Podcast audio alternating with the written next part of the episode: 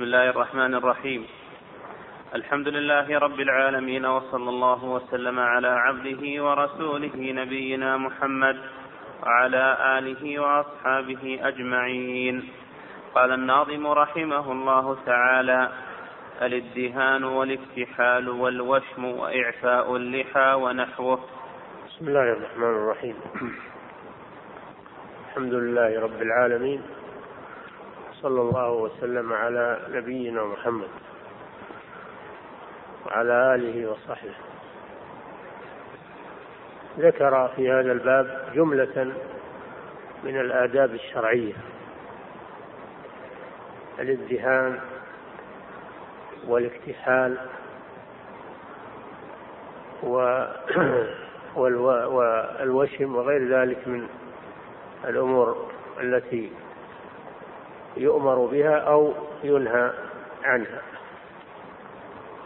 بعضها مأمور به وبعضها منهي عنه. فالاكتحال والادهان هذا مأمور به. وأما الوشم و والنمص والوصل هذه أشياء منهي عنها. نعم. وغبا تدهن واكتحل موثرا تصب. على كل عين في القوي بأثمد نعم. الادهان معناه دهن الشعر. دهن الشعر. شعر الرأس. بما يلينه ويذهب عنه الشعث. ويطيب رائحته. هذا سنة لأنه من التجمل. ولكنه لا يفعل كل يوم وإنما يوما بعد يوم. كذلك الاكتحال في العينين. اكتحال في العينين بالإثمد وهو الكحل. وهو أطيب أنواع الكحل. الإثمد أطيب أنواع الكحل. كان النبي صلى الله عليه وسلم يكتحل بما فيه من مصلحة العينين وجلاء البصر. نعم. أعد. وغبا تدهن. غبا يعني يوما بعد يوم أو يدهن راسه كل يوم إنما يوما بعد يوم نعم. وغبا تدهن واكتحل موترا تصب موترا موترا يعني في كل عين بثلاث بثلاث مرات. بثلاث مرات بالمرود الذي يكون فيه الكحل ثلاث مرات. نعم. وغبا تدهن واكتحل موترا تصب. تصب. تصب السنة يعني. نعم. على كل عين في القوي بإثمدي على كل عين ثلاث مرات. القوي يعني في القول القوي في المذهب. وأطيب أنواع الكحل الإثمد نعم. وغير وهذا الإثمد وأنواع الكحل يعرفها العطارون. أنت إذا سألت عن الإثمد يعطون فيها. نعم. وغير بغير الأسود الشيب وابقه كذلك من من السنة تغيير الشيب من البياض إلى لون غير الأسود. تغيره من من البياض إلى لون غير الأسود. إما بالحنة وإما بالكتم وهو نوع من النبات أسود لكنه غير غير خالص السواد يضرب إلى الحمرة. وإذا خلطت الحنة و وال وغيره كالحنة والوسمة مثلا أو الإثمد آه، الحنة مع مع الوسمة أو مع الكتم. فإنه يشكل لونا طيبا له بالأحمر الخالص وله بالأسود الخالص. أما الصبغ بالسواد الخالص فهذا حرام لا يجوز. قوله صلى الله عليه وسلم غيروا هذا الشيب وجنبوه السواد.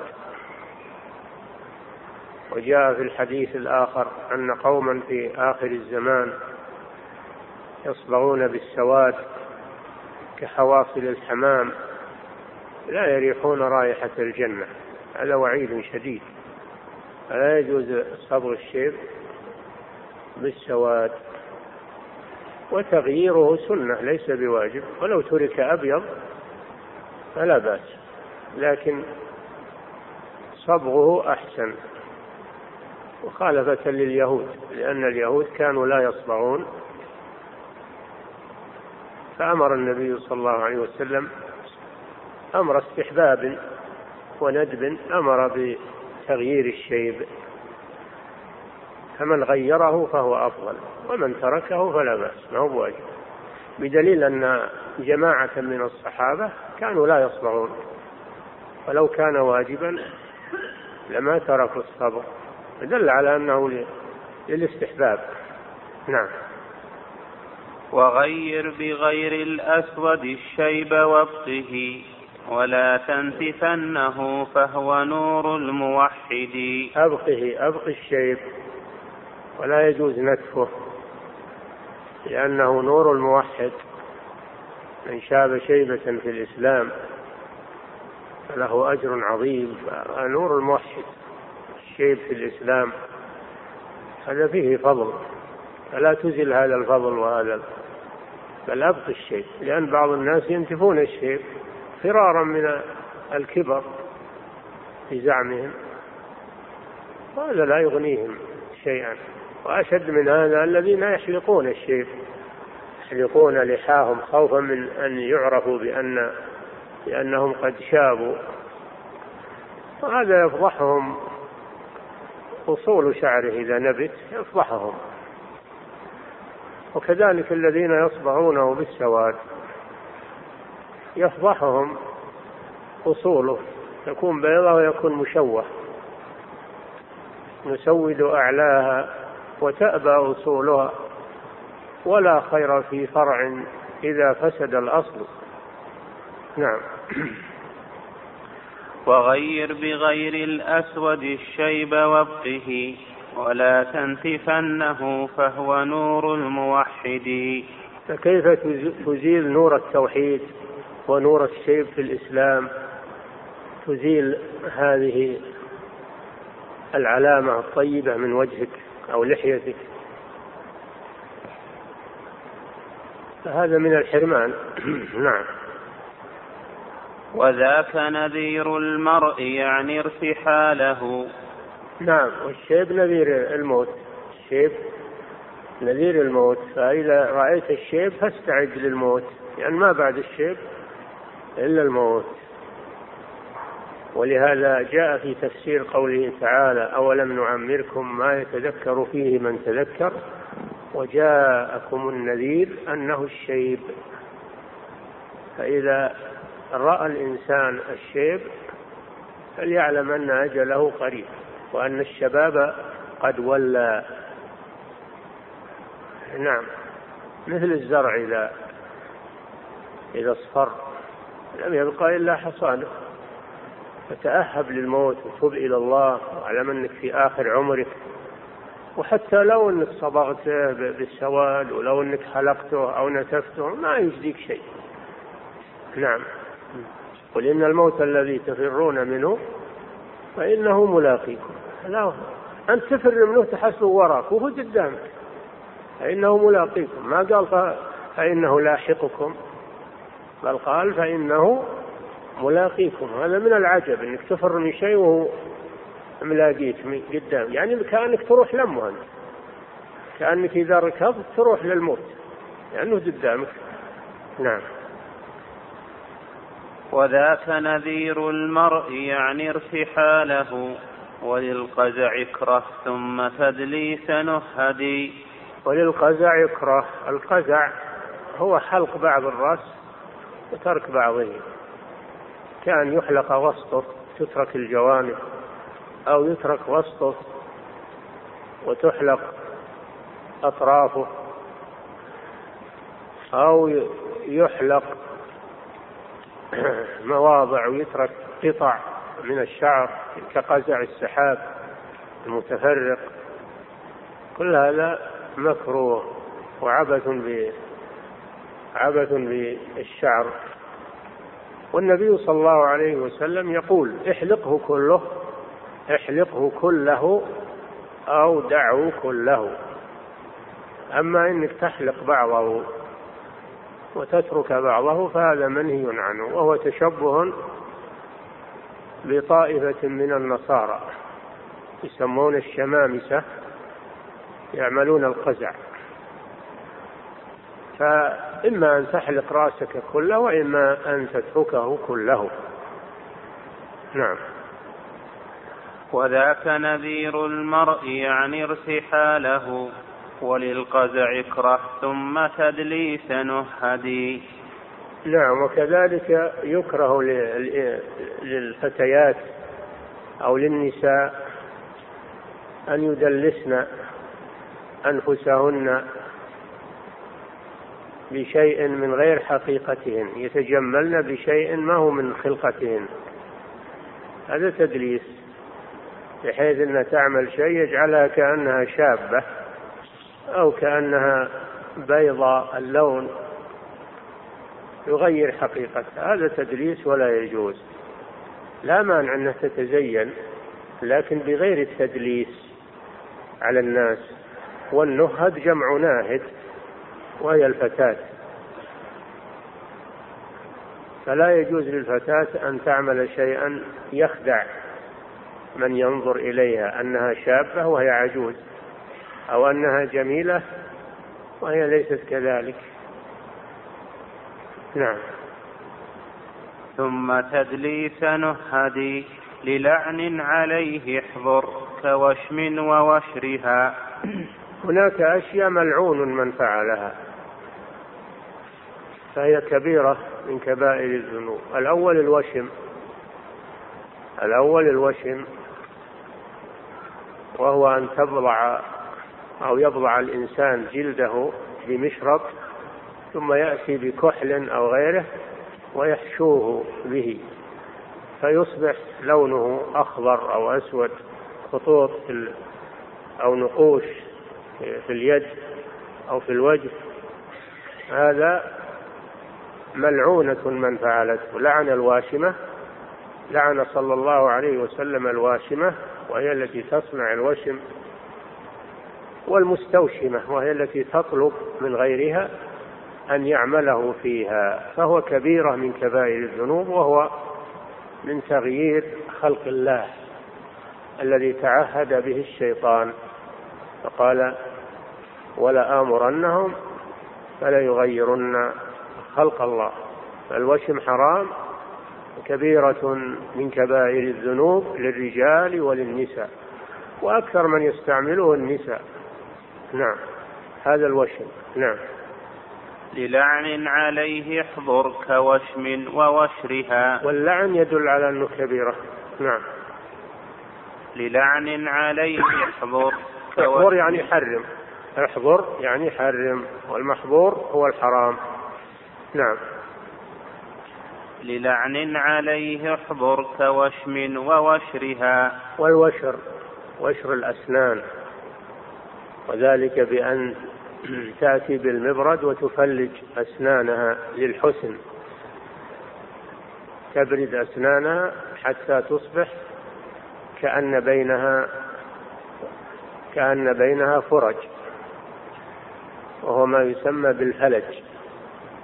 تريد بذلك التجمل. هذا حرام وكبيرة من كبائر الذنوب. نعم.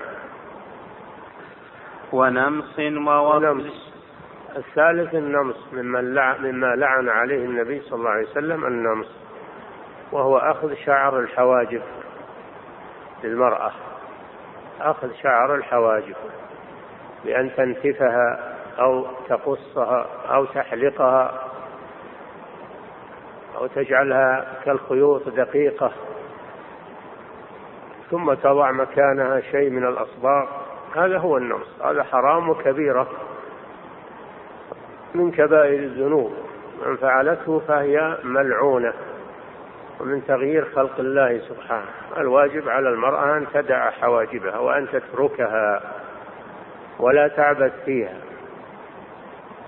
وكذلك ما يسمونه بالتشقير وهو صبغ الحواجب بلون يخالف لونها الأصلي.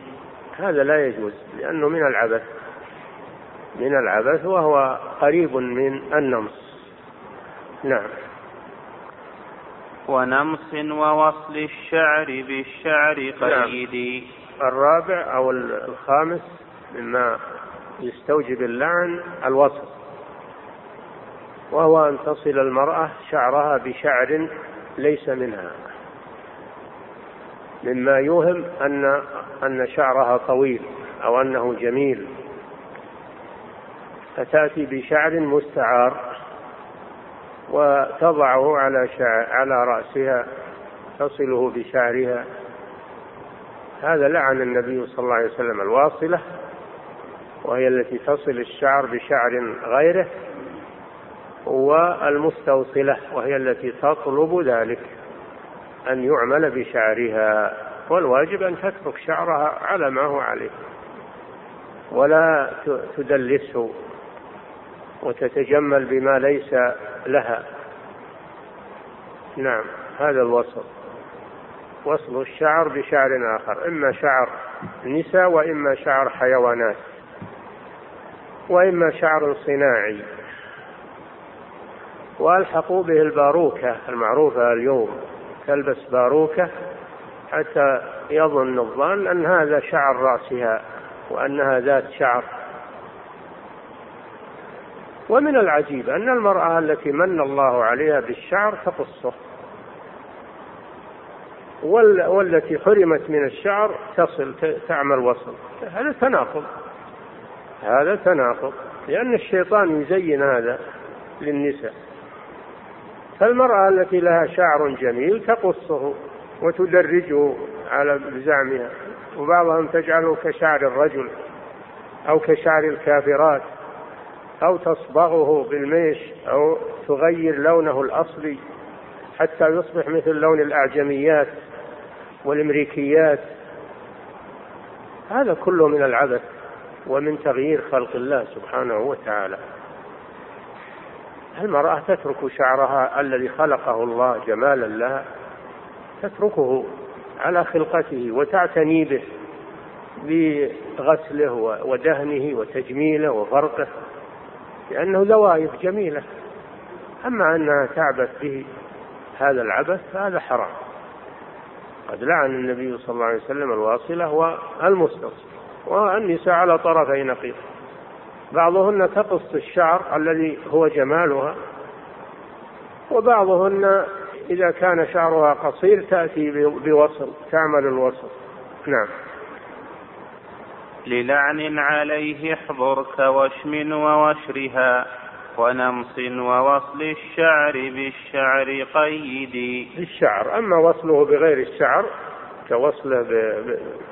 كوصله بالقماش أو ما يسمى بالقرامل بقماش تجمع وتحزمه بقماش أو ما أشبه ذلك مما ليس بشعر. هذا لا بأس به. هذه يسمونها القرامل نعم. وحف الرجال الوجه يكره مطلقا. حف الوجه وهو إزالة شعر الوجه. إزالة شعر الوجه تجملا. هذا للرجال مكروه لأن الرجل مطلوب منه الخشونة والرجولة فهو مطلوب منه التنعم والتلين مثل المرأة. نعم. وحف الرجال الوجه يكره مطلقا وحلق القفا أيضا على الناس فاشهدي وكذلك يمنع حلق القفا هذا مثل ما مر في القزع يحلق رأسه من جهة القفا ويترك بقيته. هذا نوع من القزع. وهذا سبق. احلقه كله أو اتركه كله. نعم. وإعفاء اللحى ندب وقيل خذنما يلي الحلق مع ما زاد عن قبضة اليد. إعفاء اللحى تركها من غير تعرض له. الناظم يقول اندب يعني إنه مستحب. والصحيح أنه واجب إعفاء اللحى واجب. لأن النبي صلى الله عليه وسلم أمر به والأمر يقتضي الوجوب. فقال اعفوا اللحى وقال ارسلوا اللحى اكرموا اللحى وفروا اللحى ارخوا اللحى ارجوا اللحى. كلها الفاظ صحيحة تتعلق باللحية فالواجب تركها على ما هي عليه من غير تعرض لها ومن غير قص ومن غير نتف أو أي شيء. تترك اللحية تعفى إعفاء كاملا لأنها علامة الرجولة وهي جمال للرجل. كما أن الله جمل المرأة بالذوائب جمل الرجل الرجال باللحى. فهي جمال للرجال. الصحيح أنه يحرم العبث بها وأن الواجب تركها وعدم التعرض لها. لا مانع أنك تغسلها وتنظفها وتطيبها لا مانع. أما أنك تعبث بها فهذا لا يجوز. قد وقد أمر النبي صلى الله عليه وسلم بإعفائها ونهى عن التشبه بالمجوس بحلق اللحى تشبه بالأعاجم تشبه بالكفار حلق اللحى. فحلقها تشبه وأيضا حلقها تشبه بالنساء وتشبه بالأعاجم وتشبه بالكفار وتشويه تشويه للوجه. نعم. وإعفاء اللحى ندب وقيل صحيح أنه واجب وليس ندبا الصحيح أنه واجب لأمر النبي صلى الله عليه وسلم به ولا صارف للأمر فهو للوجوب. نعم.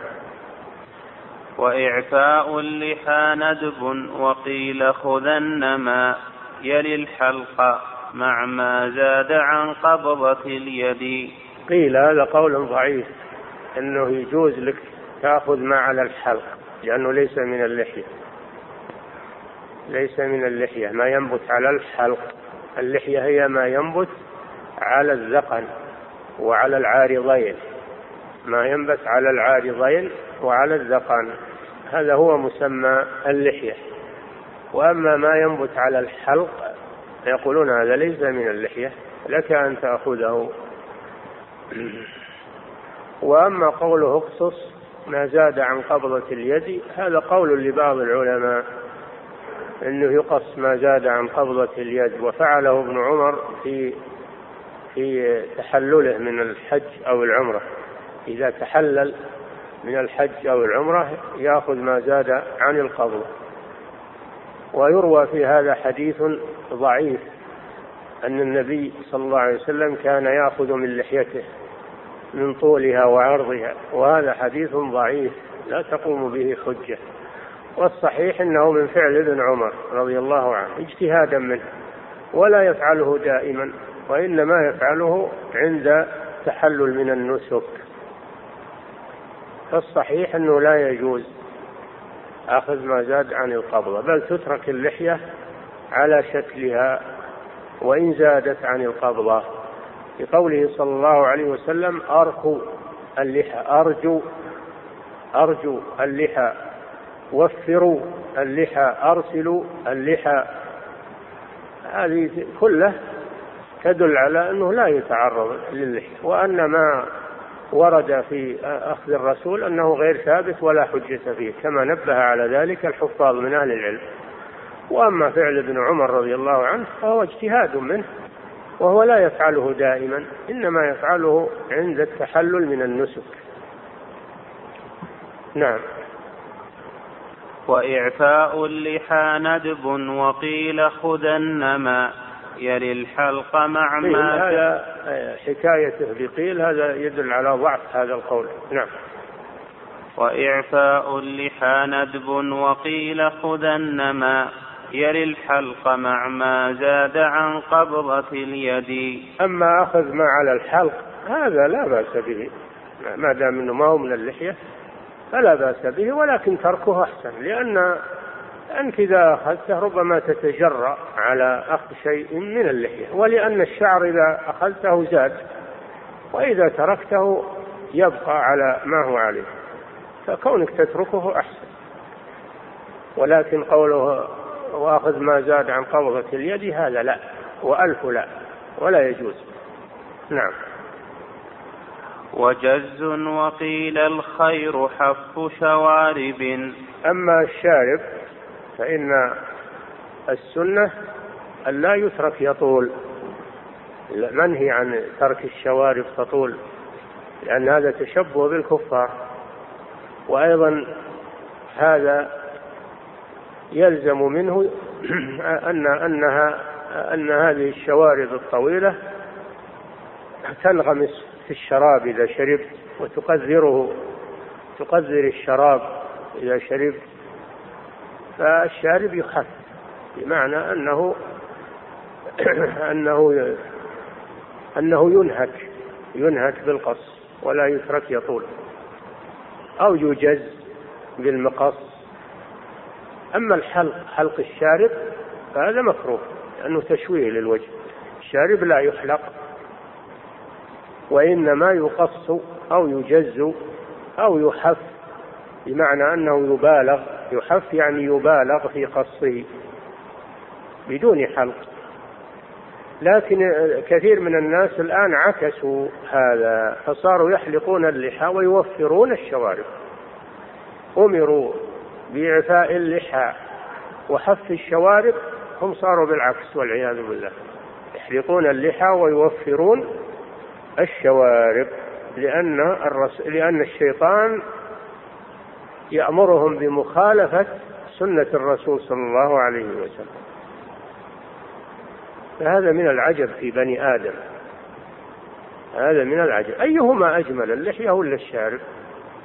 ما أحد يقول إن إن الشارب أجمل من اللحية أبدا.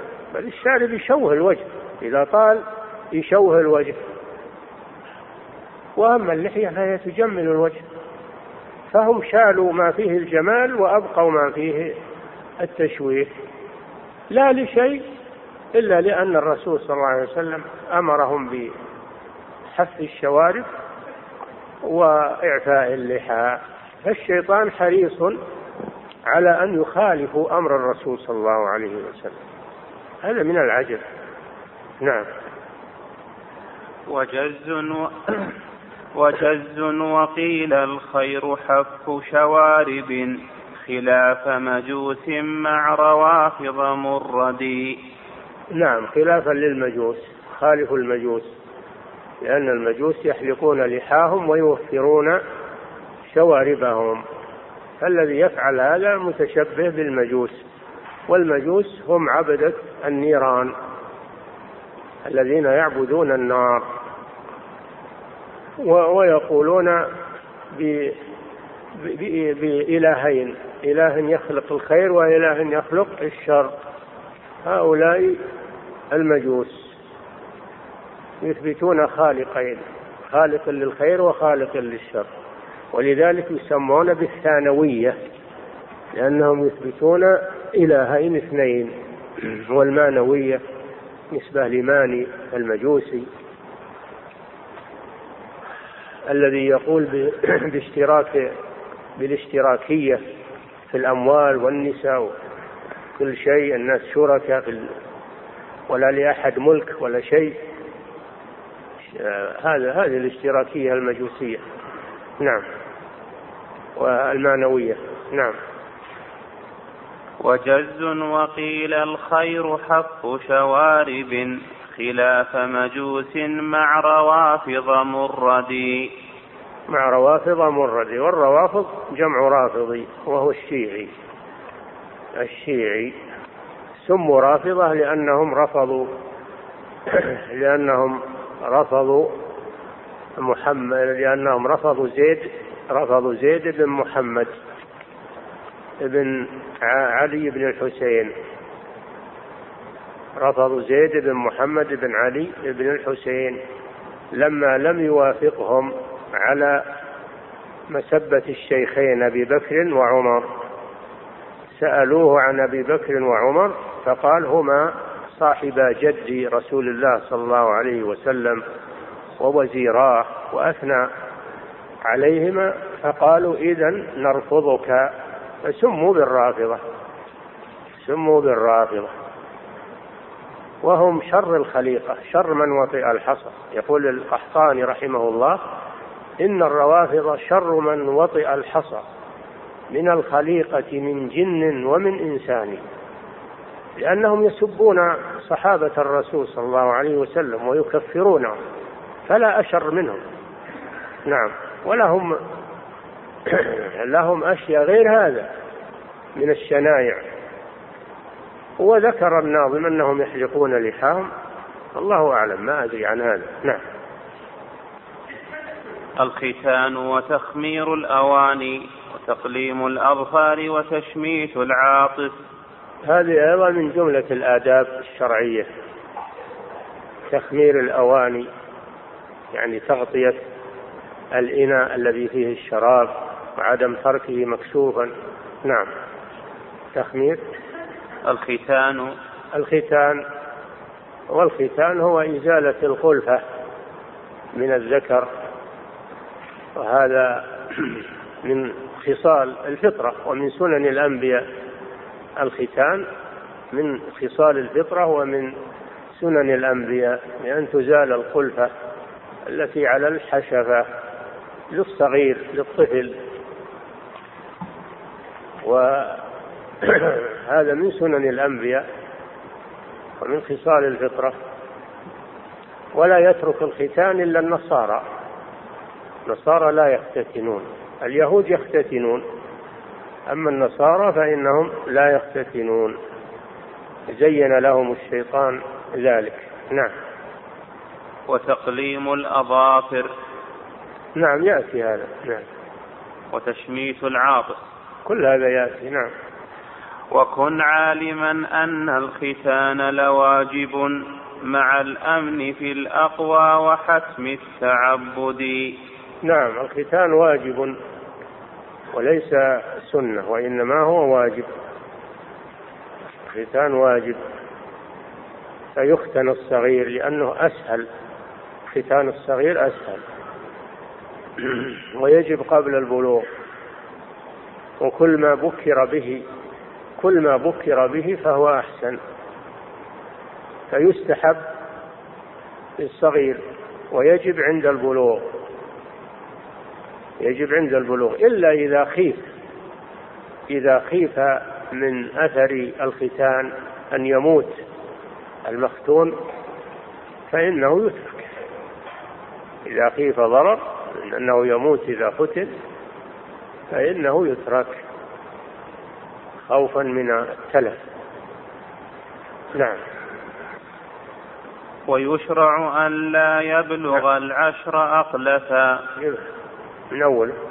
وكن عالما أن الختان لواجب نعم. مع الأمن في الأقوى وحتم التعبد. مع الأمن من الخطر مع الأمن من الخطر وذلك بأن يختن عند حاذق عند إنسان حاذق يحسن الختان.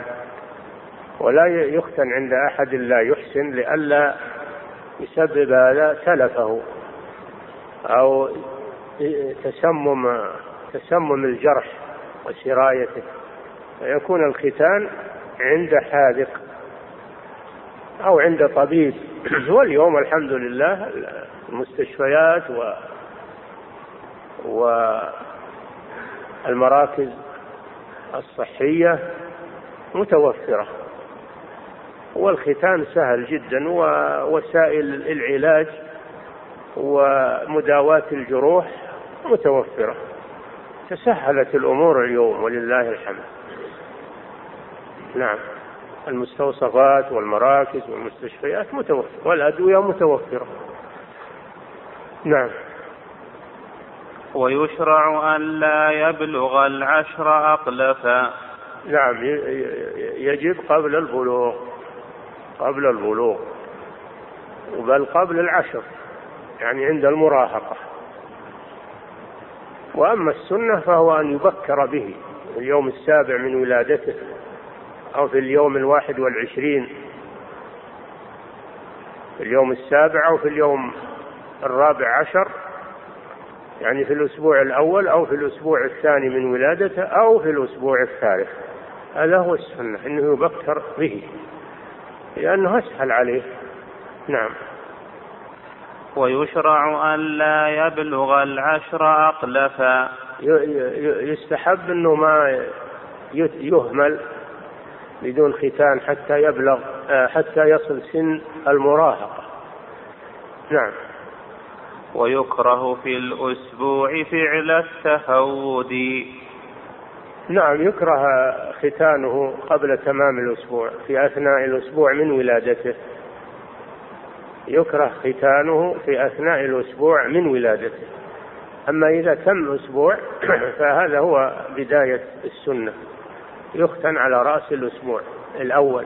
نعم. ولا تختتن الميت من غير مرية. ولا تختنن الميت.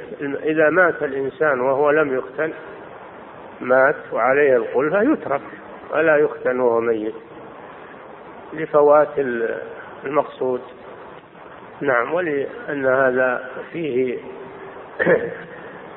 ولأن هذا فيه تمثيل بالميت وجثة الميت. نعم. ولا تختنن الميت من غير مرية وشاربه والإبط والظفر فاجددي. أما إذا مات الإنسان وله وله شارب طويل وأظفار طويلة وعانة عانة طويلة فإنها تؤخذ هذه الأشياء تؤخذ هذه الأشياء وتجعل معه. تجعل معه في كفنه. نعم. وشاربه والإبط والظفر فاجددي. نعم يعني إذا كان له شارب طويل أو أظفار طويلة أو شعر آباطه طويل أو عانة طويلة فإن هذه الأشياء تؤخذ من الميت لتجمل صورته وتجعل معه في الكفن. والقول الثاني أنها لا تؤخذ بل يترك على ما هو عليه لأن وقت التجمل وقت فات الآن. نعم. ويشرع إيكاء السقاء وغطى الإناء. نعم يشرع إيكاء السقاء. السقاء هو الذي يجعل فيه الماء جلد. جلد أو القربة أو القربة أو ما يقوم مقامها. من الأشياء التي كذلك كذلك الجالون و والتانكي يعني كلها تغلق. إذا كان فيها شراب تغلق ولا تترك مفتوحة لأن هذا يسبب تسممها وأن يدخل فيها أشياء ضارة بالصحة. وهذا من من محاسن هذه الشريعة. سبقت الطب. الطب الآن ينهى عن هذه الأشياء وأن تترك الأشياء في الجو مفتوحة لأنها تتسمم. الشرع جاء بهذا والحمد لله. فتغلق آه، أواني الأسقية و والقرب واللي فيه ماء أو فيه لبن أو حليب كلها تغلق ولا تترك مفتوحة. نعم. وكذلك الأواني التي فيها شراب أو فيها طعام أيضا ما تترك مكشوفة بل تغطى تغطى. هذا من آداب الشريعة حفاظا على الصحة من التسمم ومن الهواء الملوث. نعم. ويشرع إيكاء السقاء وغطى الإناء وإيجاف أبواب وطفو الموقد. وإيجاف الأبواب. إذا بغيتم تنامون صكوا الأبواب. خلوها مفتوحة لئلا يدخل عليكم ما يروعكم من الكلاب أو السباع أو السراق. أغلقوا الأبواب هذا من السنة. ومن عمل الحيطة والأخذ بالأسباب الواقية. الشرع ما ترك شيئا إلا بينه للناس. فلا تترك الأبواب مفتوحة إذا أردتم النوم. وكذلك النار. لا تناموا وفي بيوتكم نار. ولو كانت يسيرة ولو سراج. لا تتركوا النار حية وتنامون بل أطفئوها لأن بيتا احترق على أهله في زمن النبي صلى الله عليه وسلم بالمدينة. فقال النبي صلى الله عليه وسلم إن هذه النار عدو لكم فأطفئوها. فإذا أراد أن ينام الإنسان وفي بيته نار ولو سراج فإنه يطفئها خشية من خطرها.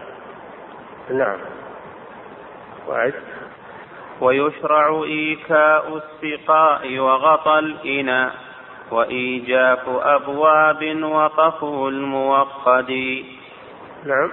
وطفء طفء الموقد يعني النار. النار المتوقدة تطفئها. نعم. وتقليم أظفار ونسف لإبطه. نعم.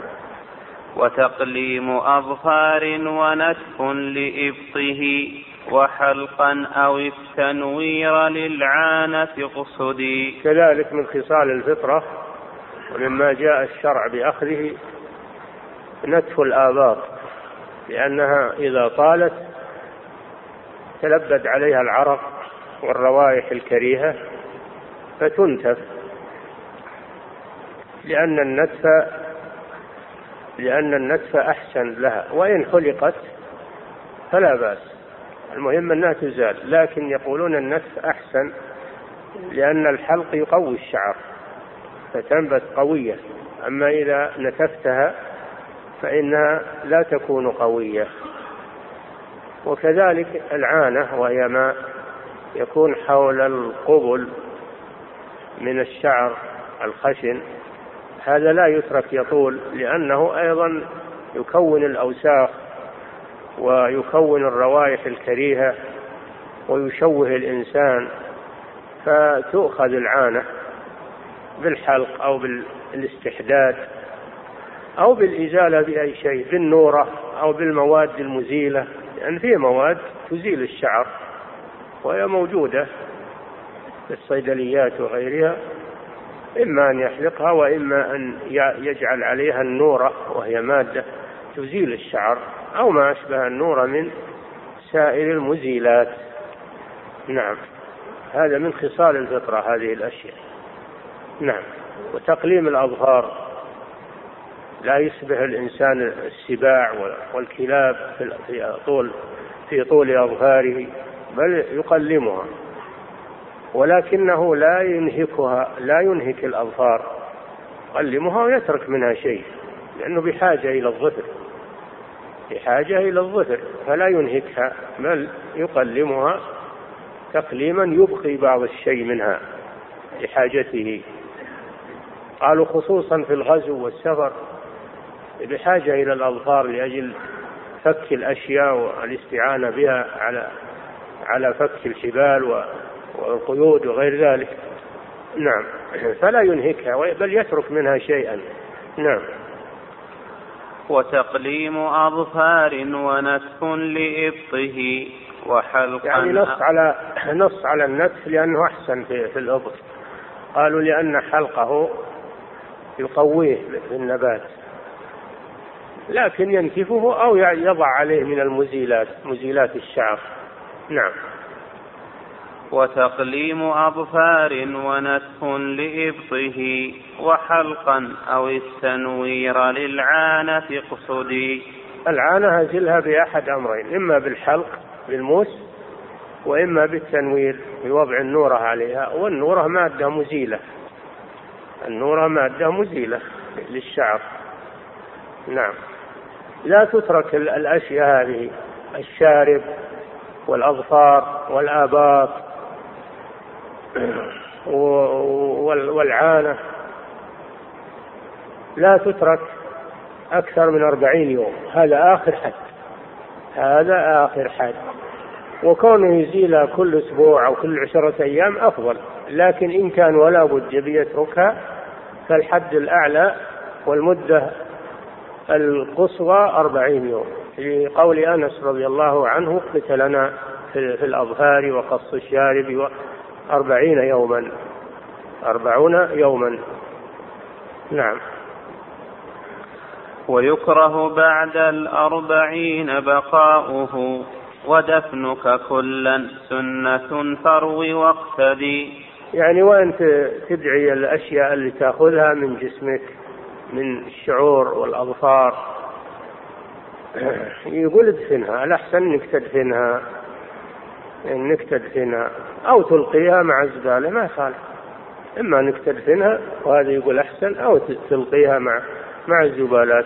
نعم. وندب بباد الريح طيب ذكورنا. تطيب. من الآداب الشرعية التطيب. بما له رائحة ذكية. لأن هذا من التجمل. ومن إزالة الروائح الكريهة فيستحب التطيب للرجال والنساء. لكن النساء تتطيب بما لا تنتشر رائحته بما لا تنتشر رائحته يعني بالطيب اللي ما هو قوي. وأما الرجل فيتطيب بالطيب الذكي الذي له رائحة تنتشر. نعم والمرأة لا تتطيب عند الخروج. وإنما تتطيب في بيتها وفي عند زوجها. أما عند الخروج فهي منهية عن الطيب. نعم. وندب بباد الريح طيب ذكورنا وظاهر كون حسب طيب لخرد. نعم. الرجل يتطيب بما يخفى لونه. يقولون الرجل يتطيب بما يخفى لونه ويظهر ريحه. وأما المرأة فبالعكس تتطيب بما يظهر لونه ويخفى ريحه. نعم. الخرج جمع. الخرج يعني النساء. الخرج يعني النساء. جمع خريدة. نعم. ويحسن خفض الصوت من عاطف وأن يغطي وجها لاستتار من الردي. العطاس. نعمة من الله سبحانه وتعالى. العطاس نعمة من الله الصحة ما لم يصل إلى حد الزكام. العطاس نعمة. وهو من وهو من الله سبحانه وتعالى. شيء مستطاب. ولكن عند العطاس اخفض صوتك. ما ترفع صوتك بالعطاس. اخفضه ما استطعت. وضع على أنفك شيء لئلا يتطاير منه شيء على من حولك. هذا من الآداب الشرعية. نعم.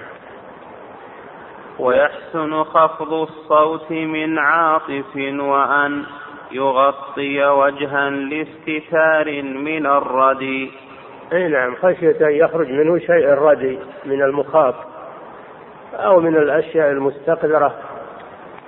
أو إذا كان مصابا بمرض لئلا يصيب الآخرين فيضع شيئا على وجهه وقت العطاس هذا من الآداب الشرعية. نعم. ويحمد جهرا وليشمته سامع لتحميده وليبد رد المعود نعم. ويسن تشميت العاطس. تشميت العاطس. بأن يقول يرحمك الله. إذا حمد الله. العاطس إذا حمد الله فإنك تقول له يرحمك الله. أما إذا لم يحمد الله فلا تشمت. فيستحب للعاطس أن يحمد الله. ويستحب لمن سمعه أن يقول يرحمك الله. وهذا ما يسمى يسمى بالتشميت أو التسميت بالسين. تسميت أو التشميت. تشميت يعني إزالة الشماتة عنه. أو الدعاء له بالخير. تقول له يرحمك الله. ثم هو يرد ويقول يهديكم الله ويصلح بالكم. هذا من آداب العطاس من آداب العطاس. أولا أنه يخفض صوته به ثانيا أنه يضع شيئا على وجهه. ثالثا أنه يحمد الله بعد العطاس. رابعا أن من سمعه يقول له يرحمك الله. خامسا أنه يقول لمن شمته يهديكم الله ويصلح باله. هذه آداب العطس وهو من الله ونعمة من الله عز وجل. نعم. ويحمد جهرا وليشمته سامع لتحميده وليبد رد المعود نعم هذا هو السنة الواردة للعطاس. أن يحمد الله وأن يشمته سامع وهذا من حق المسلم على المسلم كما في الحديث. من حق المسلم على المسلم إذا عطس وحمد الله فشمته. أي يدعو له بالرحمة. نعم. وقل للفتى عوفيت بعد ثلاثة. أما إذا كثر العطاس إذا كثر العطاس عطس ثلاث مرات أو أكثر فهذا ليس عطاسا وإنما هو زكام فتدعو له بالعافية. ولا تشمته تدعو له بالعافية. إذا عطس الثالثة تقول عافاك الله. نعم. أعد. وقل للفتى عوفيت بعد ثلاثة. يعني بعد ثلاث عطسات لأنه أصبح زكام. نعم. وقل للفتى عوفيت بعد ثلاثة. وللطفل. عوفيت يعني عافاك الله. تقول له عافاك الله. نعم. وللطفل بورك فيك ومره يحمدي هذا في حق الكبير إذا عطس يشمت. يشمت. أما الصغير إذا عطس فإنه لا يشمت ولكن يدعى له بالبركة. يقال بارك الله فيك. عطس طفل عند النبي صلى الله عليه وسلم فقال بارك الله فيك. الطفل لا يشمت وإنما يقال بارك الله فيك. نعم. وطفل وقل للفتى وقل للفتى عوفي الفتى يعني الكبير الكبير نعم. وقل للفتى عوفيت بعد ثلاثة وللطفل بورك فيك وأمره يحمدي نعم قل له بارك الله فيك وأمره بأن يقول الحمد لله يعني تربية له. يربى على أنه إذا عطس يحمد الله يربى على هذا نعم. وغط ثمن واكظم تصب في تثاوب. أما التثاوب فإنه من الشيطان وهو يدل على الكسل والخمول. يدل على الكسل والخمول وهو غير مرغوب فيه. لكن إذا ابتليت به فإنك تغطي فمك تغطي فمك ولا تفتحه. لئلا يدخل الشيطان. تغطي فمك عند التثاؤب وتكظمه فلا يكون لك صوت. يعني بعض الناس إذا جاءوا التثاؤب يظهر له صوت ويظهر له نحيب وما أدري شلون صوت حتى في الصلاة. حتى في الصلاة. هذا مكروه. ولا, ولا ينبغي. يكظم صوته ويضع شيئا على على فمه. نعم. وغط فمن واكظم تصب في تثاوب فذلك مسنون بأمر المرشد. وهو الرسول صلى الله عليه وسلم. أمر بذلك أنه يكظم صوته وأنه يغطي فمه فلا يترك فمه مفتوحا ولا يرفع صوته بالتثاوب لأن يظهر لبعض الناس أصوات في التثاؤب حتى في الصلاة.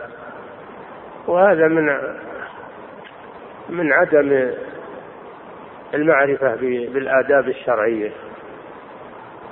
وهذا يدل على أيضا عدم الأدب والحياء.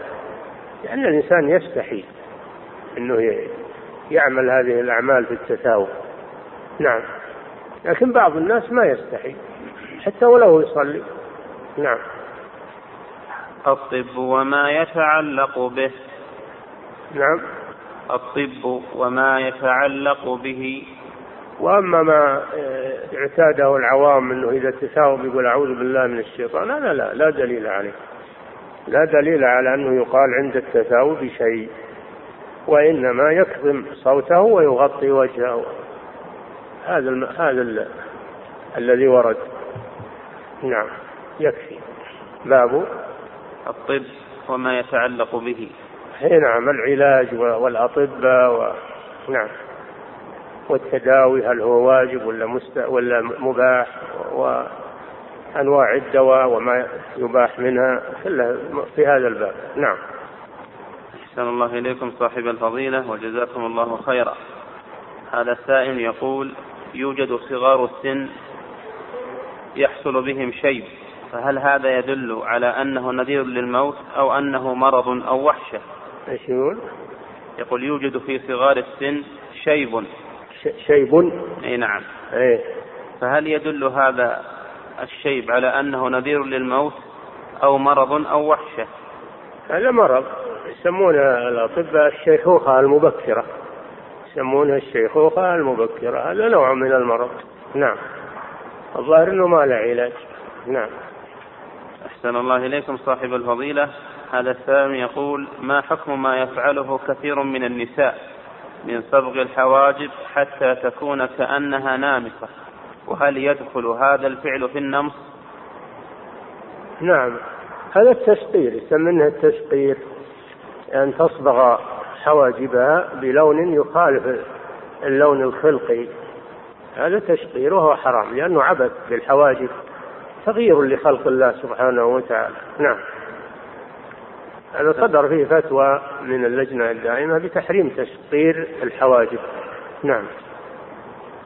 أحسن الله إليكم صاحب الفضيلة. هذا السائل يقول ما حكم ما يسمى بتقويم الأسنان؟ وهل يأخذ حكم الفلج؟ إذا كانت الأسنان فيها خلل فلا بأس أن تصلح وتعالج وتقوم وتلبس بالذهب لأن لأن غير الذهب يصدأ إذا صار في الفم. وأما الذهب فإنه لا يصدى فلا بأس أنها تلبس.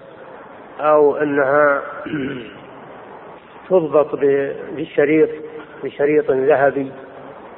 إذا كانت غير معتدلة لا بأس هذا من العلاج ما هو من التجمل هذا من العلاج. وإزالة التشويه نعم. أحسن الله إليكم صاحب الفضيلة. يسمونه ربط ربط الأسنان.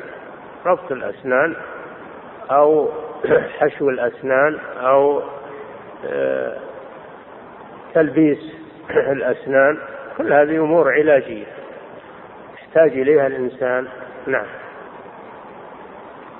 أحسن الله إليكم صاحب الفضيلة. هذا السائل يقول يوجد من الناس عنده ترهل في جسمه بسبب كبر سنه. نعم. يقول يوجد من الناس عنده عنده ترهل في جسمه إيه. بسبب كبر سنه فيعمل له عمليات جراحية لشد الجلد فيبدو وكأنه شاب. فهل هذا الفعل جائز؟ هذا الظاهر إنه من كثر الاكل يقلل الاكل ويخف إن شاء الله. يقلل الاكل ويمشي. ما يبتل جالس ولا راكب ولا نايم. يمشي يكثر من المشي ويقلل من الأكل. ويزول بإذن الله هذا من من شد العصب وما أدري يسمونه العلاج أسهل من هذا. نعم. أحسن الله إليكم صاحب الفضيلة. هذا السائل يقول فقد سبق وأن وشمت في موضع من جسمي وأنا أجهل الحكم فهل أنا داخل في من لعنه الله؟ إي نعم. الوشم لا يجوز لكن إن كان تقدر على إزالته عليك بإزالته تروح للطبيب. إن كان أنه له علاج يزال يجب عليك هذا. وإن كان ما له علاج فاستغفر الله وتوب إليه. والله يعفو عنا وعنك. نعم. أحسن الله إليكم صاحب الفضيلة. هذا السائل يقول هناك بعض النساء ليس عن عندهن شعر بسبب مواد كيماوية أكلتها. نعم. هناك بعض النساء ليس عندها شعر إيه؟ بسبب مواد كيماوية أكلتها. فهل يجوز لها الوصل أو لبس الباروكة بعض النساء ليس لها. ليس عندها شعر. يعني في رأسها. صلع يعني. أي صلع نعم. ها. بسبب مواد كيماوية أكلتها فهل يجوز لها الوصل أو لبس الباروكة؟ لا عليها أن تعالج إن فيه سمعت إن فيه علاج لإنبات الشعر. لإنبات الشعر أو زرع زرع الشعر. فإذا كان هناك علاج تعالج أما الوصل ما يجوز ولا لبس الباروكة ما يجوز هذا. نعم. أحسن الله إليكم صاحب الفضيلة. هذا السائل يقول هل ينطبق الوصل على الرجال أيضا؟ نعم. لا يجوز. يتشبهون بالنساء. يعملون وصل هذا تشبه بالنساء. في شيء حرام أيضا ما هو بشيء حلال. تشبه بالنساء وفي شيء حرام. لا يجوز. والرجل وش يبي بالشعر؟ الرجل ما هو ما هو بحاجة إلى الشعر. نعم. أحسن الله إليكم صاحب الفضيلة. هذا السائل يقول هناك بعض الرجال في القنوات الفضائية والتلفاز يضعون لحية وصل لأجل التمثيل بها فهل يعد هذا من الاستهزاء بالدين؟ نعم. هل حليقين ويلبسون لحى صناعية شوارب صناعية؟ هذا نعم من السخرية بالدين والاستهزاء بالدين. فلا عملهم هذا لا يجوز. نعم. يجمعون بين جريمتين جريمة حلق اللحى وجريمة لبس شيء ليس من ليس من خلقتهم. نعم. والمتجمل بما لم يعطى كلابس ثوب يزور. لا يجوز لهم هذا نعم. أحسن الله إليكم صاحب الفضيلة. السائل يقول ما حكم استعمال الصبغة التي تباع في الصيدليات للنساء فقط؟ صبغة؟ أي نعم. صبغ لإزالة الشيب لا بأس به بل هو مستحب للرجال والنساء. صبغ الشيب مستحب للرجال وللنساء لكن بغير السواد. صبغ الشيب فقط أما غير الشيب فلا. نعم. أحسن الله إليكم صاحب الفضيلة. هذا السائل يقول ما الحكم في من فلج بين أسنانه جاهلا بالحكم وما الواجب عليه فعله بعد ذلك? حتى الرجال يفلجون بين الأسنان هذا في حق النساء. إذا كان الرجال وصلهم هذا الأمر هذا من العجائب. لا يجوز للرجل أن يفلج الأسنان. الأسنان تفلج للحسن ملعون من فعله. نعم وهذا ما هو مثل العلاج. علاج الأسنان غير التفلج نعم. أحسن الله إليكم صاحب الفضيلة. هذا السائل يقول إذا كانت الأسنان غير متساوية الحدود السفلى لأن بعضها كسر منه شيء فهل يجوز التسوية في حدودها السفلى؟ نعم يجوز له يعالج أسنانه. إذا كانت مختلة بعضها طويل وبعضها قصير وبعضها مايل لا بأس أنه يعالجها. لأن هذا من العلاج ومن إزالة الأذى وإزالة التشويه لا بأس به. لكن الكلام أنه إذا كانت أسنانه سليمة وراح يعبث فيها هذا هو الذي لا يجوز. نعم. أحسن الله إليكم صاحب الفضيلة. هذا السائل يقول هل حلق الشعر النابت على الرقبة من حلق القفاء؟ اللي من الرأس؟ نعم من حلق القفاء. أما اللي ما هو من الرأس شعر البدن هذا الصدر والظهر ولا بأس بإزالته لا بأس بإزالة شعر الظهر و... و... والصدر والساقين و... إذا كان يتأذى به لا بأس بإزالته للرجال والنساء يجوز إزالة شعر البدن. نعم. أحسن الله إليكم صاحب الفضيلة. هذا السائل يقول ما حكم أخذ الشعر النابت على الخدين؟ هذا من اللحية الغالب أنه من اللحية فلا يأخذه. إلا إذا كان خارجا عن العادة ومشوها للوجه خارجا عن العادة ومشوها للوجه فلا بأس أن يزيله. نعم. أحسن الله إليكم صاحب الفضيلة. هذا السائل يقول من قصت شعرها فجعلته متدرجا على شكل طبقة فوق طبقة. هل هذا الفعل جائز؟ وماذا تصنع إذا انتهت من العمرة؟ هل تقص من كل طبقة أو من أسفل الشعر فقط؟ هذا عبث هذا عبث بالرأس تغيير لخلق الله وإزالة لنعمة أنعم الله بها عليها وتشبه بمن لا يجوز التشبه بهم. هذا لا يجوز في وجه من الوجوه وهي مخطئة. وعليها أن تتوب إلى الله عز وجل وتترك شعرها. لا تعبث به هذا العبث. والقص عند عند التحلل من الحج أو العمرة المعروف أنها تجمع الشعر وتقص من رؤوسه بقدر أنمله. تقص من رؤوسه بقدر أنمله. وهذه عبثت بشعرها فماذا تعمل؟ يجب عليها أن تجمع كل كل شعر من هذه الرتب اللي هي تقول وتقص من رؤوسها. والتعب عليها هي هي اللي كلفت نفسها بهذا الشيء. ما تبرى ذمتها إلا بذلك كل درجة تجمعها وتقص من رؤوسها قدر أنملها نعم.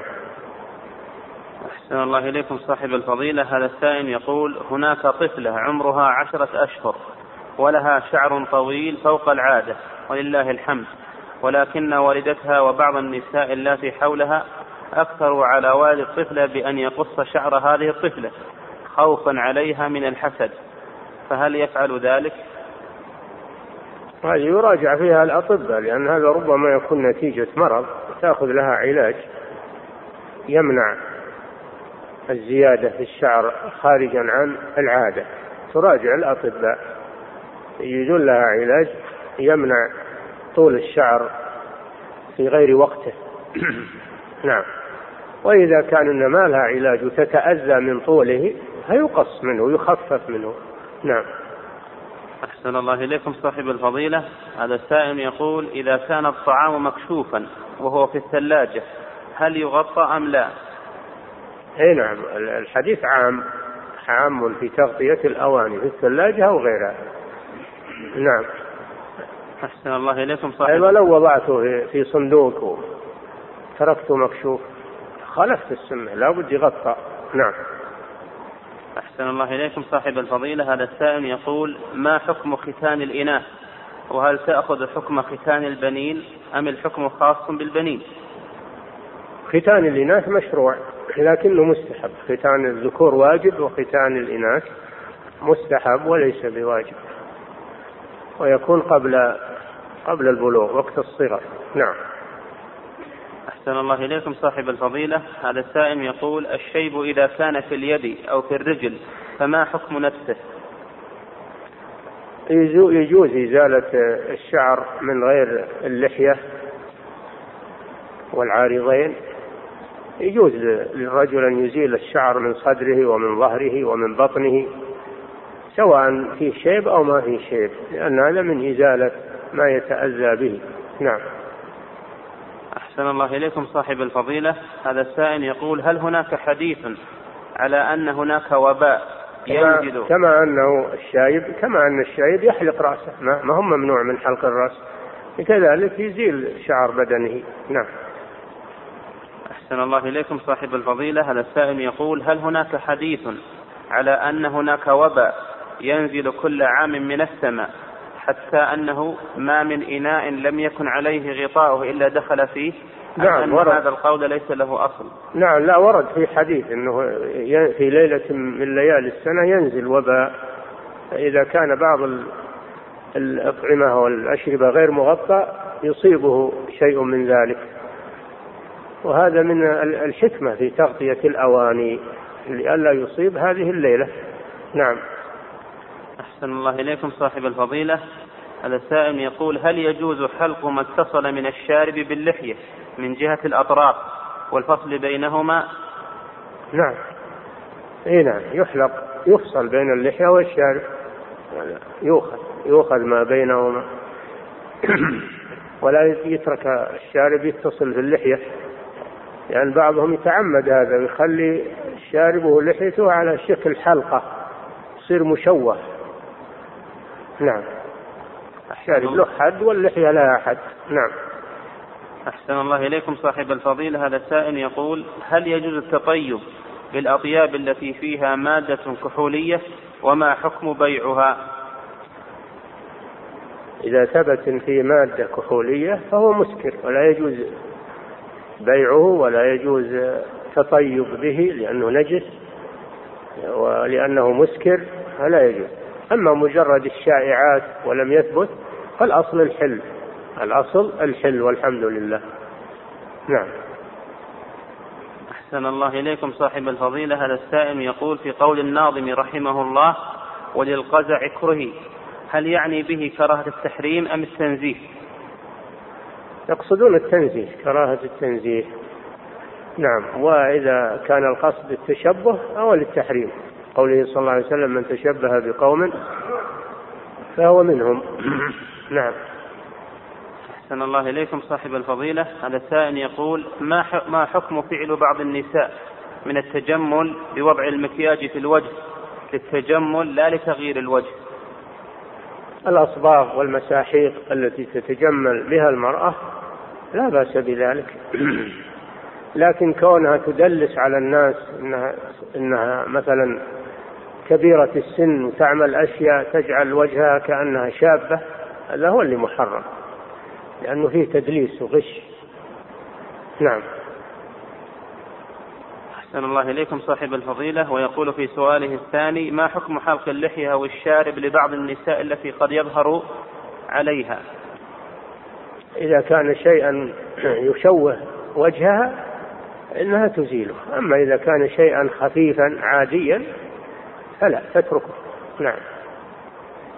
أحسن الله إليكم صاحب الفضيلة. هذا السائل يقول إذا عطس أحد ولم يقل الحمد لله فهل لي أن أذكره أن أذكره بأن يحمد الله؟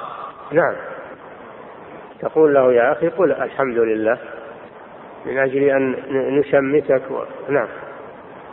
أحسن الله إليكم صاحب الفضيلة. وهذا السائل يقول هل يلزم تشميت العاطس على كل من سمعه أم يكفي عنهم واحد؟ يكفي واحد. سنة كفاية. تشميته سنة كفاية. إذا شمته واحد من الحاضرين يكفي. نعم. أحسن الله إليك صاحب الفضيلة. وهذا السائل يقول ما معنى أن الختان للنساء مكرمة؟ وهل الأفضل في حق النساء الختان أم أنه مباح؟ الأفضل الختان. سنة. ما هو مباح بس. سنة. سنة لأنه يجمل الفتاة ويقلل من شهوتها قلل من شهوتها. أما إذا لم تختن اشتدت شهوتها وربما تجرها إلى الفساد. نعم. أحسن الله إليكم صاحب الفضيلة. هذا السائل يقول هل يمنع زيت الزيتون أو كريم الشعر الماء إذا وضع على الشعر لمدة ليلة عند الوضوء أو عند الغسل؟ لا أبدا. الأدهان ما تمنع الماء. يجوز أن توضع على الجلد وعلى الشعر ويغتسل الإنسان ويتوضأ ولا بأس بذلك لأن الماء يجري عليها ولا تمنع الماء عن الجلد. نعم. أحسن الله إليكم صاحب الفضيلة وهذا السائل يقول هل إيكاء السقاء وغطاء الإناء خاص بالنوم أي عند النوم أم في جميع الأوقات؟ جميع الأوقات اللي عند النوم إطفاء النار وغلق الأبواب. اللي عند النوم غلق الأبواب وإطفاء إطفاء النار. أما إيكاء السقاء وغطي الطعام والشراب هذا عام في النهار وفي الليل. نعم. أحسن الله إليكم صاحب الفضيلة. هذا السائل يقول في بعض الأحيان عند تمشيط شعر اللحية يسقط بعض الشعر فهل هذا الفعل حرام؟ إذا كان من غير قصد فلا فليس فيه شيء ولكن عليه ترفق عليه أنه يرفق. نعم. أحسن الله إليكم صاحب الفضيلة. وهذا السائل يقول من كان مصاب بمرض الشيخوخة المبكرة فهل يجوز له الصبغ بالسواد؟ لا. لا يجوز لكن يصبغه بغير السواد بالألوان الأخرى غير السواد. نعم. وهذا سائل أحسن الله إليكم. يقول ما حكم استخدام الحنة للرجال سواء في اليد أو في الرجل؟ لا بأس إذا احتاجوا إليه للعلاج ما هو للزينة وإنما يستعملونه للعلاج فلا بأس بذلك. الرجل واليد وغير ذلك والرأس. العلاج ما يخالف لأن الحنة فيه علاج فيه فائدة. نعم. أحسن الله إليكم صاحب الفضيلة. هذا السائل يقول إذا طلب منا صور من قبل جهة حكومية أو غيرها فإذا ذهبنا إلى المصور فإنه يعطينا صورا أكثر من حاجتنا.